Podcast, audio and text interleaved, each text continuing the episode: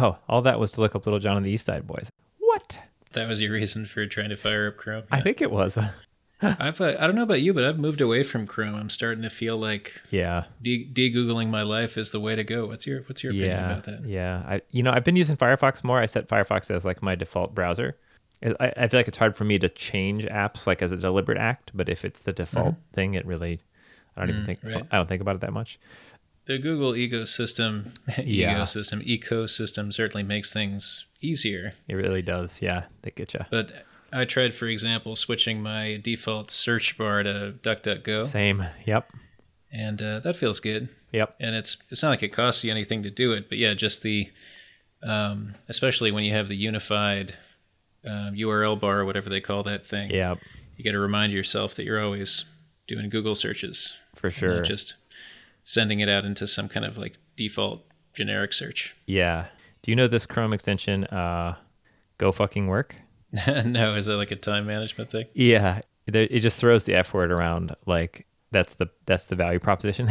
it's like you can see the word the F word all over the place. But um, go, go go the fuck to sleep equivalent. yeah, exactly, exactly. Uh, but it's pretty good.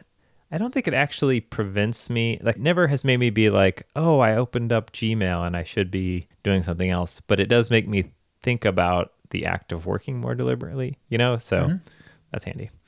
So so wait, did you describe what this thing actually does? Oh, oh, sorry. Yeah, yeah. It blocks. Um, you put, you put. Uh, Anyway, it says fuck a lot. yeah, yeah. That's kind of all it does. But no, it um, it's an extension, and it uh, you can list uh, domain names you want it to block.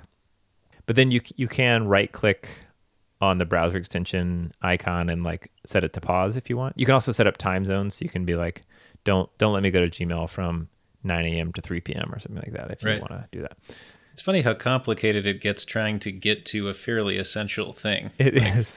Don't go to that website. Yeah, it's know, really you know what I mean? really bad. I've seen I've seen an alarm clock that you can set up and hook up to the Ethernet, and it'll donate money to a cause that you hate every time you press the snooze That's- button. Yikes! Like the Heritage Foundation or something like ah. I don't know that one. What, what are they? I mean, I can take a guess based on the name, but uh, Heritage Foundation, a trusted conservative leader.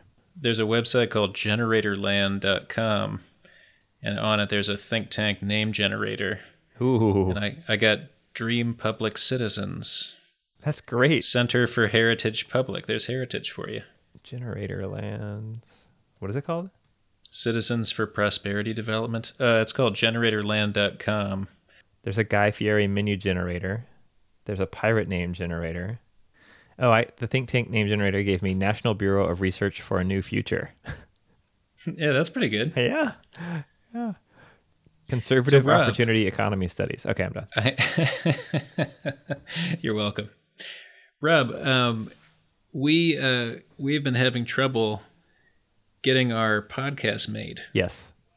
For example, you, you've sort of mentioned in passing a little bit one of the most incredible maker projects you've been involved in, the ventilator project. Ah, yeah. mhm. with JPL, right? Is that something that you want to talk about in more depth on the podcast, or do you want to put it behind you and get back to making stuff that doesn't matter to other people? and I mean that you and me both. I mean, Yeah, sure. Y- yes, I spent a, a good chunk of the Corona apocalypse, uh, like very, very immersed in working on the Jet Propulsion Labs um, ventilator. Two two models of ventilator. One is a compressor unit, and one is uh, uh, oh my god, I'm losing my mind. A non-compressor version, pneumatic is what it's called. And uh, yeah, that's just been all-consuming all the time Right. and made all the other parts of my life diminished in some way. Uh, but I finally came out the other side pretty recently, and that's been good. Super immersive, long time projects. They like take a. They have. It's like you rang a bell. You know, the ring just keeps going even though they're done. Um, yeah, ventilator project is super cool. It's a licensable project, and uh, there is some sort of vetting for the licensees, but there's been quite a few people who have gone through the licensing process, both nationally and internationally. They are all medical device kind of companies, which is a whole interesting world to learn about. All these like little sort of pseudo mom and pop companies who have really specialized in navigating the medical world in order to create different things like prosthetics or equipment or whatnot. So, so they would be manufacturers that are licensing the JPL yeah, design. that's right. And do they have to do they have to pay for that? Nope, nope. Uh, That's great. Yeah, yeah, it's really cool. It's smart because the JPL doesn't make doesn't mass produce objects, right? Like we just we make one offs. like that's our whole mm-hmm. thing. But also, you know, some amount of support is just necessary. Like if someone is going to make the thing, you're going to end up getting questions and stuff. So mm-hmm. um, I wasn't in these meetings, but I think the decision was if we license it, you know, we can kind of figure out who we want to work with, and then If they take care of the support. yeah, mm-hmm. Yeah. Yeah. So how did that feel kind of making something that had and and correct me if I'm wrong here, I'll make assumptions about your project, but Yeah. I feel like it had effectively zero conceptual content. Yes. Right? Because it's like yeah, that dude can't breathe. uh-huh. So make, make a thing that makes that untrue. Mm-hmm, And that is the beginning and end of it. Although I, I suppose the sort of, I mean, is it technically open source or is that not, not the term that's used here? It is not the term that's used.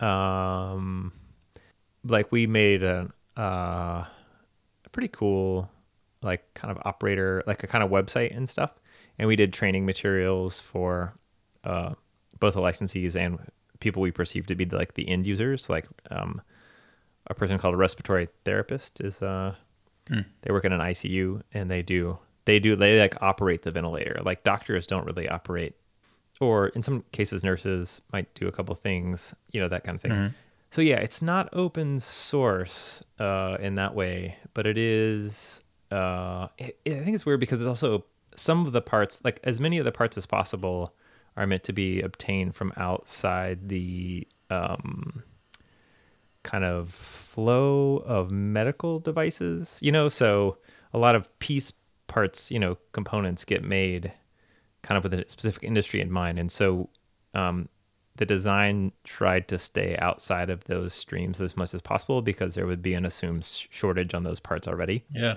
that's cool. Yeah. And so, and also a lot of those components aren't available globally. You know, they might be available in the United States or in Europe, but not in other countries.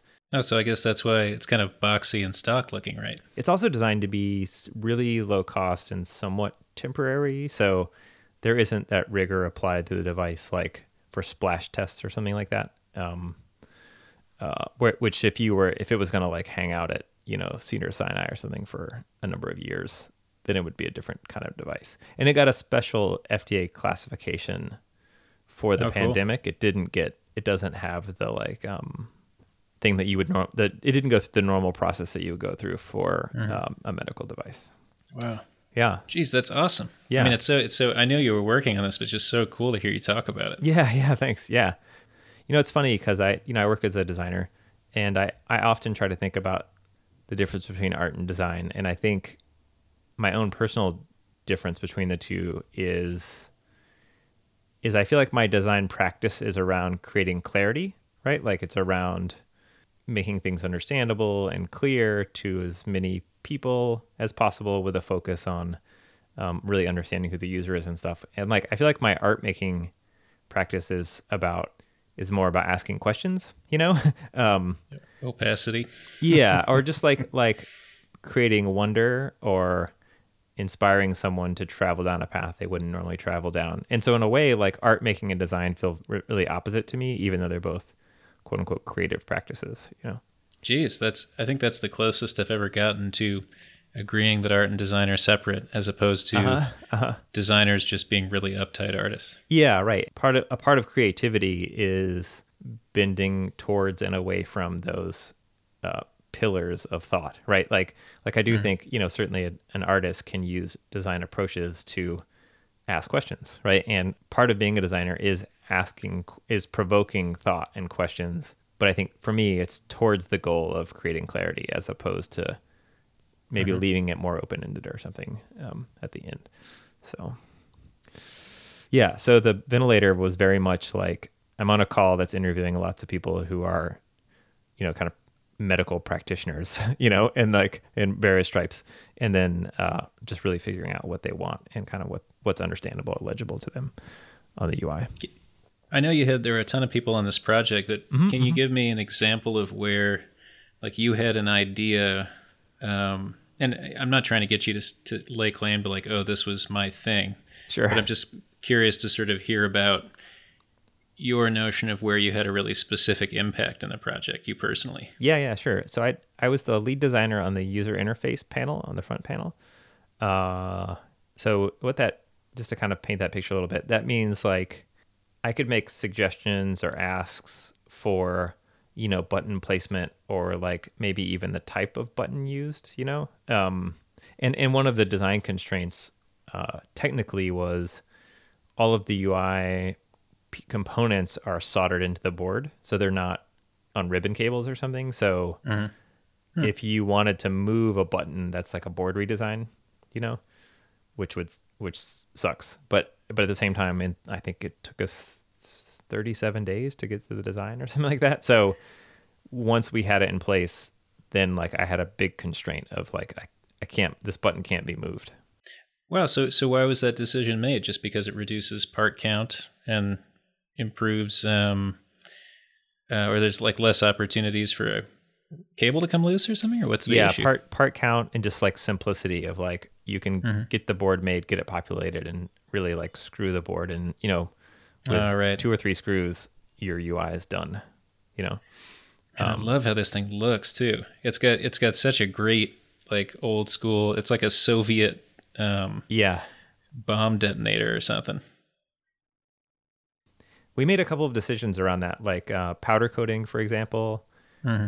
I wanted the device to be powder coated um, because the gla- uh, we can you can control the glare somewhat with powder coating. You can Mm. sort of pick your um, gloss level, Mhm. um, where if it was just uh, uh, like un untreated aluminum or steel or something, it would be the glare would be worse. And we kind of don't know where the device is going to be used, whether that's going to be in a hospital or in a you know uh, gymnasium or Or on, on the a street. boat, yeah, yeah, a boat exactly. Yeah, so um, you know, so, and certainly powder coating is easy to clean, which is good.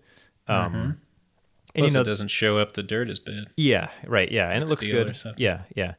Uh, so it's sort of that balance between easy to clean, um, and that was a, a big issue, particularly when you have are dealing with a virus, um, and then uh, also yeah, easy to wipe down and also pretty easy to read.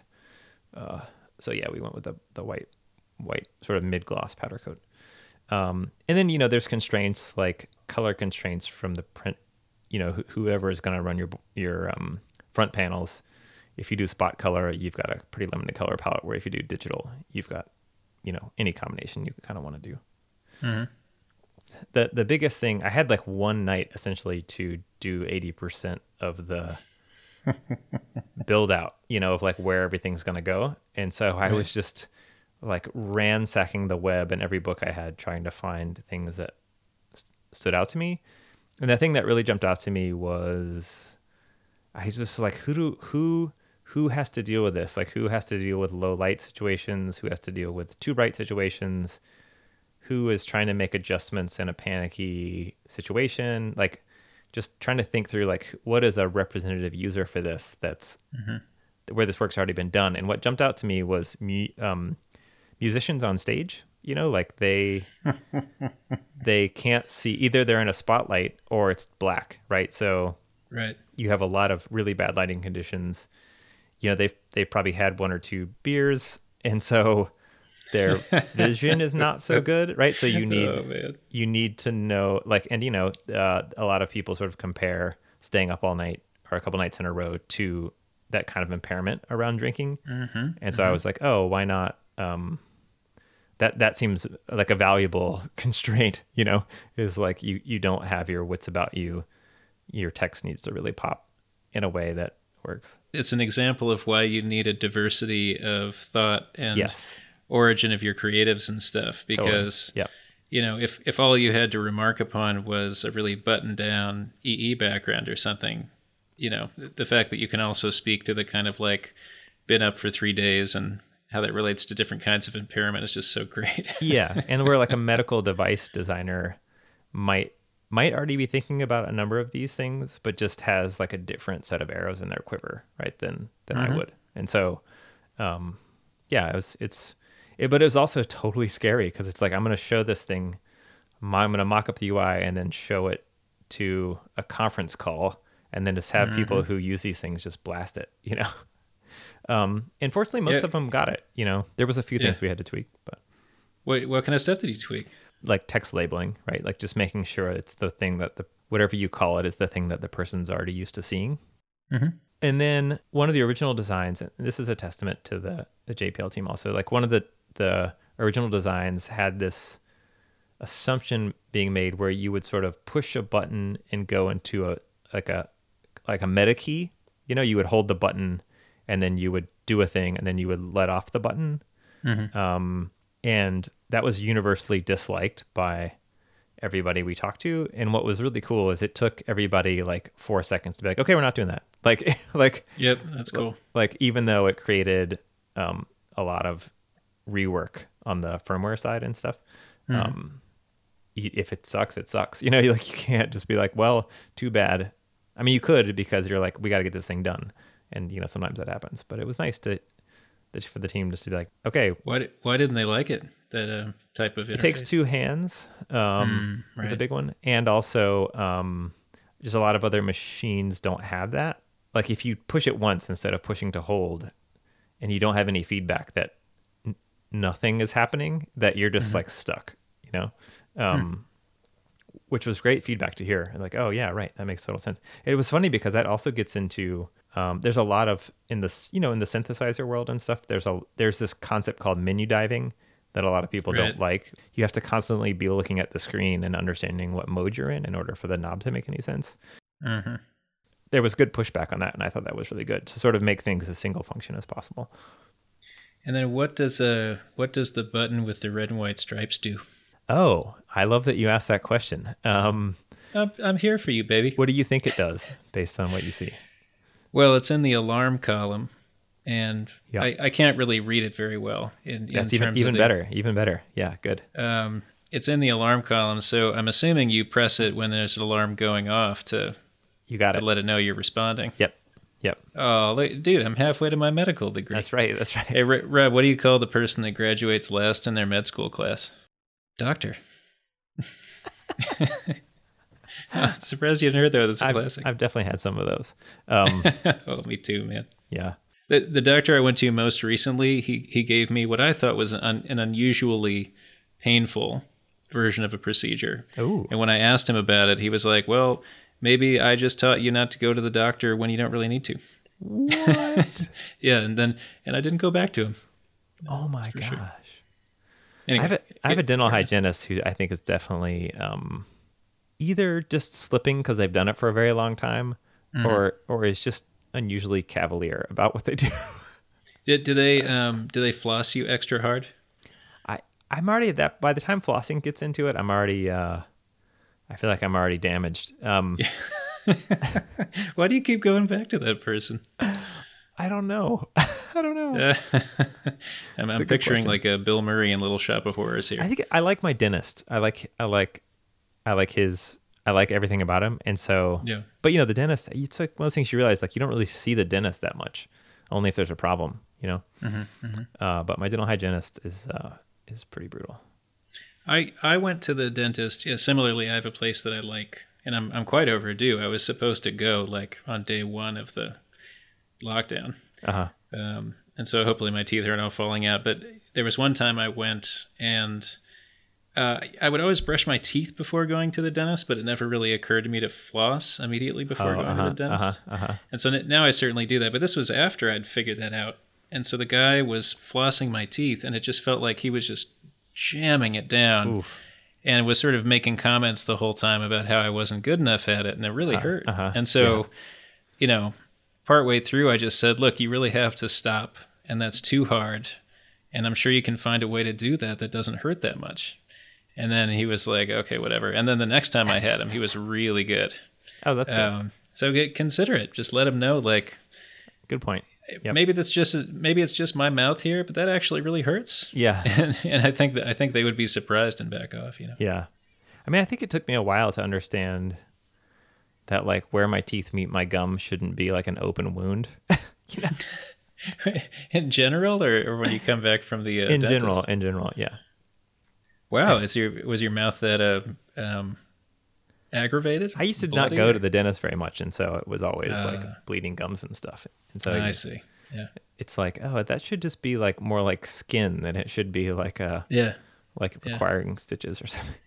Well, it's, it's an interesting part of the body that's sort of Yeah, open and not open at the same time. Like, you know, your teeth are just kind of sitting in there, right? They're not really, it's not like it's bone hooked to bone or anything. isn't that weird? Yeah, It's super weird. yeah.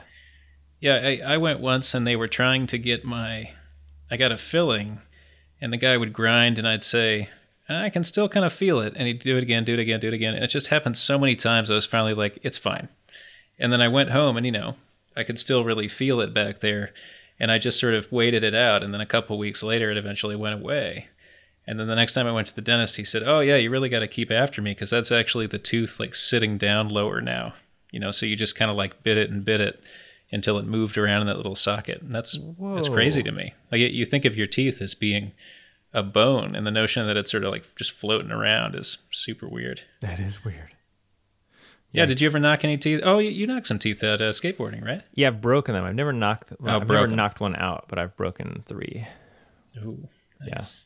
Sucks. So, so I got speaking of uh, menu creep, or what was the term again? oh, menu diving. Yeah. Menu diving. I, I got you really far away from. So, indeed, you were you were going to remark upon that stripy alarm button.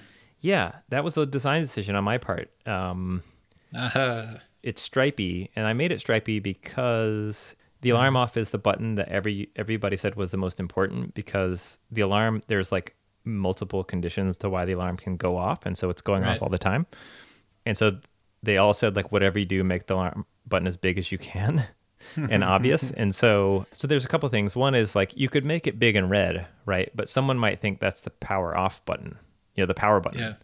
Right. And so even though it says alarm by it, and so I wanted it to be, what's I wanted to complicate it in a way to to make it stick in your brain. Like once you've used it, like oh, it's the stripy one. You know, like once you've done it once once or twice, it it then becomes very obvious about what it is.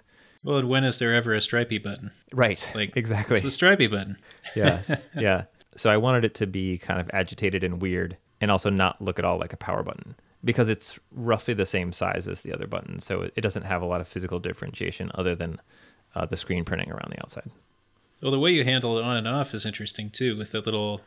There's a half red and half green stripe. Yes. I because I, actually had to think about that for a second. Like once I, um, and of course it just says on and off right on it. But I had I hadn't seen on off presented um, graphically in that way before. That's an interesting solution. Yeah. And you, you know, there's the sort of classic um, ISO icon for on off. It's like a. It's like a circle with a line through it. Mm, right. Yeah. A vertical And- line near the top. Yeah. Yeah, and that was the that's another thing. Like that was the button I wanted to put there was a backlit illuminated on off button. We weren't able to do that, and so um, we may it may be it may be in there now, but there was definitely a lot of back and forth about not being able to possibly not being able to do that. But it might be there now. I can't remember. Yeah. I think I'm looking at a prototype image. Is it- So and is it not, in there? Not for use on humans. Yeah. Okay. Yep. Yep. And is the is the on off button? Does it have that ISO icon on the button? The on off. No. Okay. Yeah. Not that I can tell. Yeah. Okay. Cool. So, do you see? It's like slightly offset there, maybe on the lower left hand corner mm-hmm. of the display. So originally there was a press. So there's a you press to hold for five seconds to turn it off, and what I mm-hmm. wanted was a four LED countdown. So you press mm. it and it and it counts you down like dee dee dee dee, and then you're off. You know. Mm-hmm. But it was too gnarly to get those li- those are light pipes those uh, leds down the left hand side. And so it was just too gnarly to get all that stuff done. And so I, I made a hole there so if it ever did come back in the design it would fit there. But um, Nice. but so there's like a little bit of it's a little bit offset which makes me um slightly crazy. But yeah so i wanted that on off again like if you're uh if you're like color constrained gr- in the red uh, green spectrum which most people are if they're colorblind i wanted it to look on off even if it's not red green. Um and to be sort of you know weirded a little bit down the left hand side so you know knew what it was Wow. Killer, dude. yeah thanks I feel like we could do multiple episodes on me just asking you questions about this thing. it's so red. it's really weird to work on a hardware thing. It's not a thing I do all day, every day. And so Mm-hmm. it's like, oh yeah, this is uh it's gonna go to the printer, whatever. That's a, such a scary feeling that you can't just, you know, bug fix the typo in Right. a you know, in a git commit or whatever.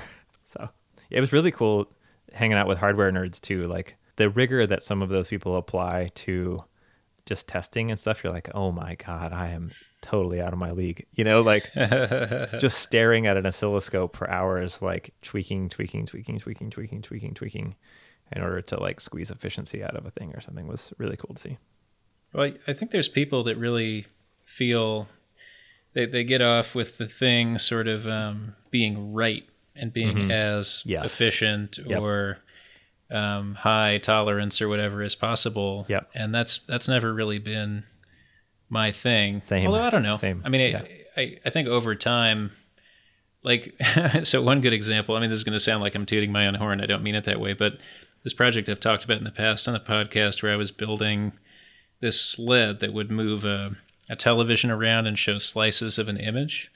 You know, so normally, right when I work in the sort of new media space, and I'm assuming it's the case with you, but you tell me you kind of like parting yourself from this expectation that the thing's going to work exactly right, and you're like, oh, this is like where the artist's hand is, right? So this For sort sure. of yeah. unexpected thing happens, or you get like a light leak or a smear or whatever. But then I built this thing and it just worked exactly right. oh my gosh! so, wow. You know, so and it, it was over a long period of time. I mean, I think I was working on that for a couple of years, kind of on and off, doing this and that. But there's really no extra material. There's just a little tiny, tiny bit of light bloom. So you, you can tell that it's not just a digital rendering. Like yeah. it's clear that there's something sort of physical happening. Yeah, yeah. Although I had expected there to be more to it be more of like a grungy product. Uh-huh. Um, uh-huh. And so in a way that was almost to the to the work's detriment. Um, so it sounds like a bit of a humble brag, but I, I think what I'm trying to get at is the expectations we have around our engineering. Like, what's it for? And I don't know, man, because you like that's not really what interests you, right? This project is super cool, but are you excited to get back to a space that doesn't require such specificity? Yes. Yeah. Sure. yeah. I mean, right. I, I, thought your your point is a good one in that, like, um, I mean, I think almost everything I do, my knowledge and ability only meets about fifty percent of what's in my head. You know? Right. Sure. Um, and I love that. Like that's the thing. I, it's like it's like I feel alive. You know, it's like the thing you're just like yeah, but uh, but it's also really grueling and weird just to be like I have no idea how to get this done. Where this was like much more about like it has to be done and it has to be done perfectly. Sure. Really focusing on that where you can put your expertise and when someone else should just handle something, you know? Mm-hmm. Yeah, when you can genuinely say, I know this little tiny corner yeah. really well. Yeah. yeah. Well, Rob, moving moving forward, right? Yeah. So you and I have been talking about what to kind of do with our podcast uh, yes. as we go along, and I think yep. we're finding one of the challenges is, you know, and a sort of core tenet of the project is to amplify uh, minority voices, people of yep. color, yep. Uh, women, the disabled community, and, and so on, and just people not often well represented in the maker scene. Yeah. But we're also finding, just in terms of time, that it's just really hard to get the edit done yep. on a on a schedule once we have three people in the mix. I think audience, you know, we've been a little bit um, uh, irregular of late, and yes. it's something that we're working on, and hopefully working on in response to actual feedback we're getting from people who listen, so that we can occupy uh, the most useful space yep. in terms of just kind of talking about whatever because we feel like it. Although there's a little bit of that. Sure, yeah, I have a yeah. little. Yeah, yeah. So one of the things that I can talk about that I've been working on, I, have got a whole bunch of materials incoming right now. So I finally oh, just, cool. You know, even though I, I'm generally a pretty conservative person, I'm one of those people that plays a video game and I win and I have like four thousand healing potions in my bag. you know, because what if I need it later? That's awesome. Um, but I, I finally sort of broke down and just said, okay, I'm, I'm just actually going to spend some money in getting some materials into the house because I'm having such a dearth of yeah. incoming inspiration and all that. So we get like we got to make something. Um, and this has coincided with me getting a bunch of sort of surprising. I got these two different cold calls or emails from electronics manufacturers asking me to do projects with their materials in exchange for for you know advertising back to their um, uh-huh. business. Uh-huh. Uh-huh. So I've got like a bunch of stuff coming in through that uh, which is on the way, and I built this 3D printer and so on. But I'm also starting to work on my uh, courses that are going to run in the fall. Nice. And man, the college landscape is just so fucked right now. Yeah. in terms of colleges are so freaked out they're going to be forced to close for financial reasons that a lot of them are just saying like, "Oh yeah, we're going to do, you know, in-person teaching." Yeah. And then they're just sort of putting off the decision on whether or not that's actually going to happen to the government. So they Oof. say, "Yes, we have a plan to teach in person." But you know, ultimately, if Lori Lightfoot says we can't do it, we can't. So, so the position that puts educators like me in, right, is that we have to plan both to be on campus and to be virtual, like like both those things at the same time. Yeah. Um, and realistically, it means you have to plan your classes so they're online proof, and then hope that you can offer them in person. Just because Oh. you know we took these jobs to interact with people, of course. Okay. Yeah. Um, so it's it's just making me really up my game. I mean, it's not, I think my students will benefit Mhm. because they're going to get even more you know carefully articulated materials. It's just been a real brain drain. But um, so, for example, in this sculpture class, I'm teaching. You know, like getting everyone up to the tenth floor of this building is going to require that certain elevators go up and certain elevators go Oh down. God, You know, yeah. how many people can be in the space at once? Do you have Yep. to actually make an appointment to teach? You know, to work in the shop? I mean, it's just, it's crazy the, the amount of forethought it's going to require now.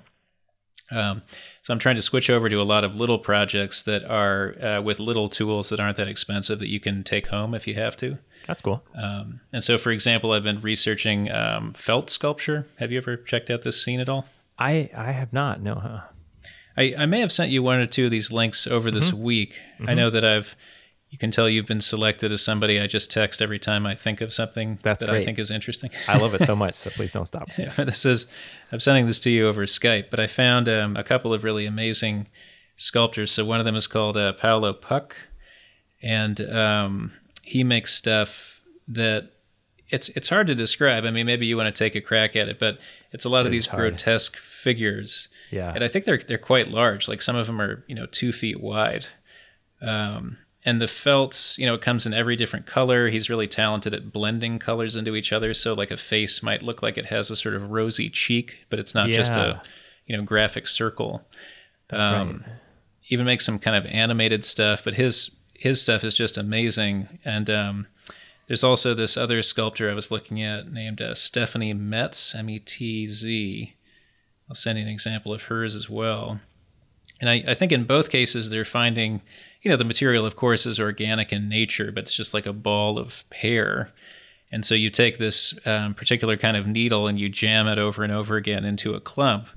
And then the nature of the wool is such that it'll start to kind of weave together and stick into a denser and denser shape and then hold its form. Um, so you can make these sculptures just entirely out of wool with relatively few pieces of equipment. I think it just takes a lot of patience. Like you just got to sit there and do this over and over again. Um, but my hope is that this is a kind of way where we can split the difference, where I have a sculptural practice that I think is honestly really engaging and interesting to follow up on that can realistically be done at home. It's something you can take on the train Oh, yeah. and things like that. But um, yeah. Yeah. That's cool. Oh my god, I've just been so spinning my wheels trying to articulate this stuff in a way that doesn't feel like, you know, kind of the um, uh, the runner-up prize for a regular face-to-face class. These sculptures you sent of from Stephanie Metz are amazing. They're like fetal Oh, yeah. unicorns in jars. so they're like Yep. they look like biology, you know, specimens, but they're felted f- fetal animals. it's really intense. Well, if you scroll down too, there's this whole uh, segment of um, skulls for uh, stuffed animals, like s- teddy bear skulls. Oh wow, that's really cool. And I feel like, man, there's just if that was like a 3D print or something, I would just think, okay, whatever, Juxtapoz magazine, like it would Uh-huh. kind of write it off. Uh huh. But I feel like the way that it's felted gives it a sort of handmade quality. Mm-hmm, um, I mean, she's also just a super tight form maker. You know what I mean? Uh huh. Uh-huh. But do you agree that these would not be satisfying if they were just clay? so felted objects look kind of flocked, right? They're they're kind of fuzzy, but Exactly. but then they also have such uh sh- like shape specificity to that. Like they don't look like a stuffed animal. They have a lot of curvature and shadow. hmm I'm seeing a thing that's kind of cute because it's fuzzy, but it's so specifically anatomically shaped. It like gets weird quick, and then and then it's also like a skull, which makes it even weirder, and then it's like a a skull you, that you know probably doesn't exist in the world, which is also weird. It just like really has lots of layers to it that um make it really just I just want to stare at them for 45 minutes. Yeah. Yeah, I, I just sent you a picture too. She also does a bunch of stuff with just inserting quills, like animal quills, into. Um, yeah, I wonder if we can just reach out and try to get her to Yeah, uh, it would be it would be really good. come around. But uh, yeah, so there's so there's an example for the week. Here some people that I'm finding really engaging. You all should check out. Yep. And um, we didn't do the intro either. We didn't do the intro. Uh, here, let me. Um, I have to bring mine up on screen because uh how is this possible that after 84 episodes I can't remember what the intro is? okay, here we go. Um, boop, boop, boop. Google Docs, the answer to all my problems and the cause of all my problems. Um, okay. Uh, welcome to Opposable Thumbs, a podcast where Taylor and Rob tackle a new creative challenge and talk about our accomplishments, failures, and lessons learned. Oh, we didn't have a previous guest last time, though we did just release our episode with Jill Mustar, who Jill Mustar's work is so rad, and his Instagram right now is on fire. So if you um, like the Jill Mustar episode, please go check out his Instagram because he's making these like amazing sunglasses and stuff, like out of non sunglasses objects, like hair combs and stuff Yeah. like it's almost like this personal grooming multi-tool. It's like sunglasses, and then it turns into a hair like a hairbrush. Like they're really cool. He he really has social media figured out because Mm-hmm. yeah, there's just these little videos. I think he made his sisters model them, and then they told him they wouldn't do it anymore. Ah, that's funny. At least I think I read that comment somewhere That's really Instagram. funny. yeah. That's great. Yeah, his work is so good. Uh, oh, so my name is Rob Ray. I use he, his gender pronouns, and I'm a designer by day and an artist all the rest of the time. Uh, and I make music and objects using the name Shimmering Trash Pile. And I've been doing a few little music experiments under that moniker that aren't out yet, but hopefully will be soon. Ooh. Yeah. And I'm Taylor Hokanson. I'm an artist, educator, DIY enthusiast, CAD CAM evangelist, noted tall person, full time preschool teacher, Midwestern Viking, and I'm a he his kind of guy. Yes. You can find photos of our finished projects over at projects.opposablepodcast.com. We also have links in our show notes, and we post cool stuff over at our Instagram account, which is opposable underscore podcast. If you share a podcast episode on social media, rate us on iTunes, send smoke signals or some other cool thing to let people know about the podcast, we'll mail you a sticker. Just email us at opposablepodcast at gmail.com. We'd like to give a shout out to Wesley Ellis, Charlene McBride, Adam Mayer, Deb Chatra, Blondie Hacks, Nik Kantar, Walter Kitundu, and David Bellhorn. They're our top Patreon supporters. If you'd like to join them in our League of Patreon supporter badasses, please go to patreon.com slash opposable thumbs to sponsor us. Anything you can donate really helps keep us going. And I wanted to just mention that two of our Patreon patrons uh, have upped their monthly contribution, and that's really nice. Um, so that's cool. Thanks a lot. Yeah. Uh, our podcast is dedicated to providing a harassment free experience for everyone, regardless of race, gender, age, sexual orientation, disability, physical appearance, body size, knowledge of subject matter, or religion or lack thereof. We actively support an inclusive environment, and we want you to be a part of it. Taylor, I do have one link to share, and then we'll we'll call it a call it a podcast. Do it. And while you while you're looking, I'm going to call out the chore. Oh yes, please. Uh, here's a shout out to those of you who collect uh, writing implements in a shoebox, and then you have a, a million of them, and then you actually sit down one day with a blank piece of paper and just test every single Oh. pen and throw like 75% of them away. really good, really really good. I was just doing that.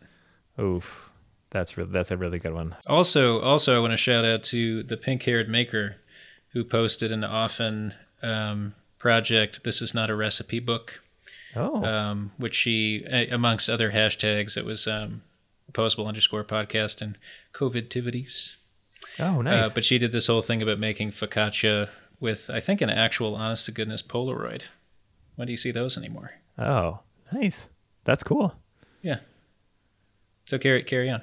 Oh yeah. Okay. Two quick things. Um, one is called Claquette, C L A Q U E T T E. It's for the Mac. It's in the Mac App Store. It is um, a very uh, low effort way to record a screencast and create um, a video file or a GIF slash GIF um, out of it. And it's um, really snappy. It works really well. Um, it really makes animated GIFs are actually very heavy. They're not super compressed, and so Sure. um, it does a really nice job giving you some options to get that GIF down to a reasonable size. Uh, really, really cool app, um, and it's like five bucks.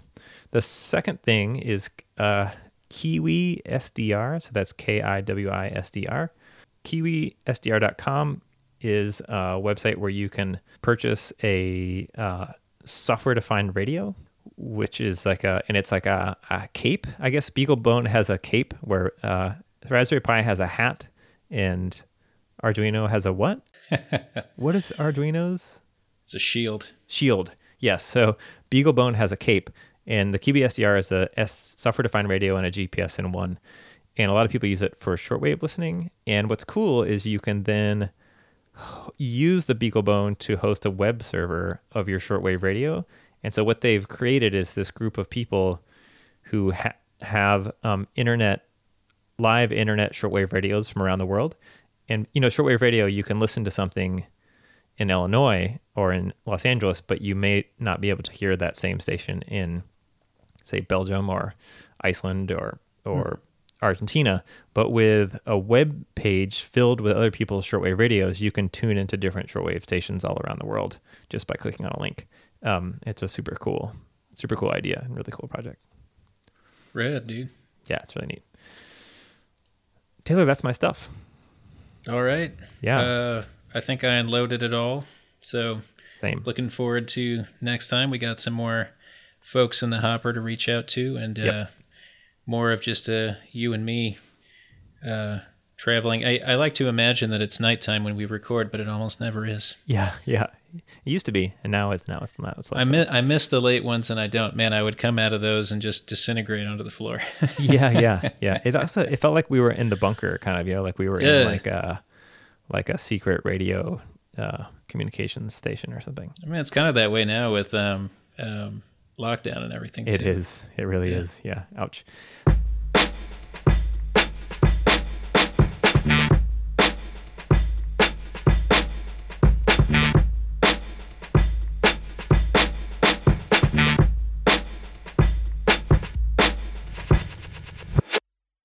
I, can do this thing, particularly when I'm listening to music, where I sort of, it's like flexing a muscle in my brain, and then I get uh, goosebumps and this like really weird kind of rushing sensation in my chest. Uh-huh. And I, I was wondering, is that ASMR? But I don't think it is. I think that's something else. And I've never Oh, been able to find somebody else that knew what I was talking about. Hmm. Maybe you, dear listener, can do the same thing. Wait, let me do it right now. Yeah, it's it's it it feels like if I keep doing it, I'm going to have a heart attack. But if um, it's like Wait, it's kind of hard des- to maintain. describe it again? Yeah, it's like um here, hang on, let me do it. It definitely radiates from my sternum Okay. and it feels like like I have to make a really active choice to do it, to kind of turn it on and it feels like I'm pushing or flexing a muscle, although I can't identify any part of my body that's actually moving when that happens. Whoa. And then it's sort of a sensation that radiates out through my entire body and it feels kind of good, but it also feels like I might be giving myself a heart attack. How do you make it happen? I just I just have to it's it's kind of like telling like have you ever read about somebody that's an amputee and they're trying to learn how to Mm-hmm. use a new thing with a like a brain interface? Yeah. Because clearly if you and I think about moving our hand, it doesn't move. Yeah. But but at the same time there is some kind of thought, Mhm, like a subconscious level thought that makes it go, right? yeah. And so it's kind of like the difference between those two things. Like um, to make it go, I just have to make it go. But Wow. I can't really describe, and it never ever happens by itself, right? It would like it's it's so hard to describe. Uh-huh. But I guess it's the kind of thing where you just put that weirdness out into the world, and maybe someone emails and they're like, "Oh shit, I could do that."